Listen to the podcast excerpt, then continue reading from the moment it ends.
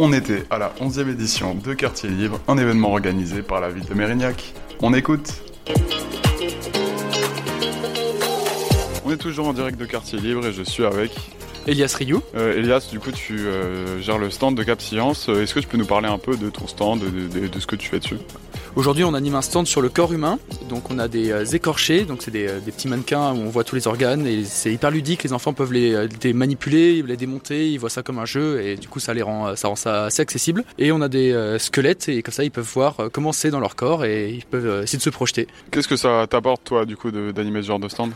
C'est un super job étudiant et non, c'est hyper valorisant. J'adore apprendre des choses aux autres, donc c'est un, un, plaisir. C'est hyper cool à faire. Enfin, je faisais ça spontanément de mon côté, donc en fait, quand on m'a proposé de faire ça comme un travail, euh, j'ai sauté sur l'occasion, bien sûr. Est-ce que euh, tu as une idée du fait que Cap Science propose des, des choses exclusivement pour les jeunes? Euh, bah, C'est un de leurs gros problèmes. Euh, de, les gens croient que Cap Science c'est vraiment fait pour la jeunesse et à la limite ils y vont quand ils ont des enfants, mais ils essaient de s'ouvrir un peu au, au, grand public parce que en fait les, la culture scientifique, il faut, faut rendre ça accessible à tout le monde. Et dès que les adultes aussi ont besoin de, de rafraîchir quelques notions et puis les informations évoluent tout le temps.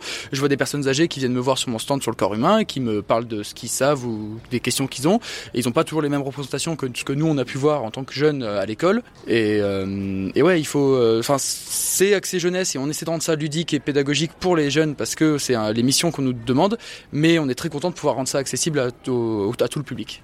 Est-ce que tu penses du coup que les jeunes qui sont intéressés justement par la science ou justement par, par ces sciences-là, du coup, comment il faudrait les pousser du coup pour qu'ils s'y intéressent et qu'ils fassent comme, comme toi par exemple? La méthode Cap Science, c'est de faire passer ça par le jeu. Donc euh, on essaie de toujours rendre ça ludique, de toujours avoir un moyen de, bah ouais, ça, de, de, transformer ça en jeu. Comme je disais, les écorchés, c'est juste euh, un mannequin avec des organes dedans. On leur dit que c'est un puzzle et qu'il faut le démonter, réussir à le remonter. Et comme ça, c'est un challenge pour eux et ils sont impliqués dedans. Surtout à cet âge-là où ils sont dissipés très vite. Et s'ils s'ennuient, s'ils ont l'impression que c'est du cours, ils vont pas du tout accrocher, et ils vont pas retenir. Et dans ce cas-là, ça a pas de sens, ça sert à rien. Donc on essaie ouais, de rendre ça euh, stimulant et ludique.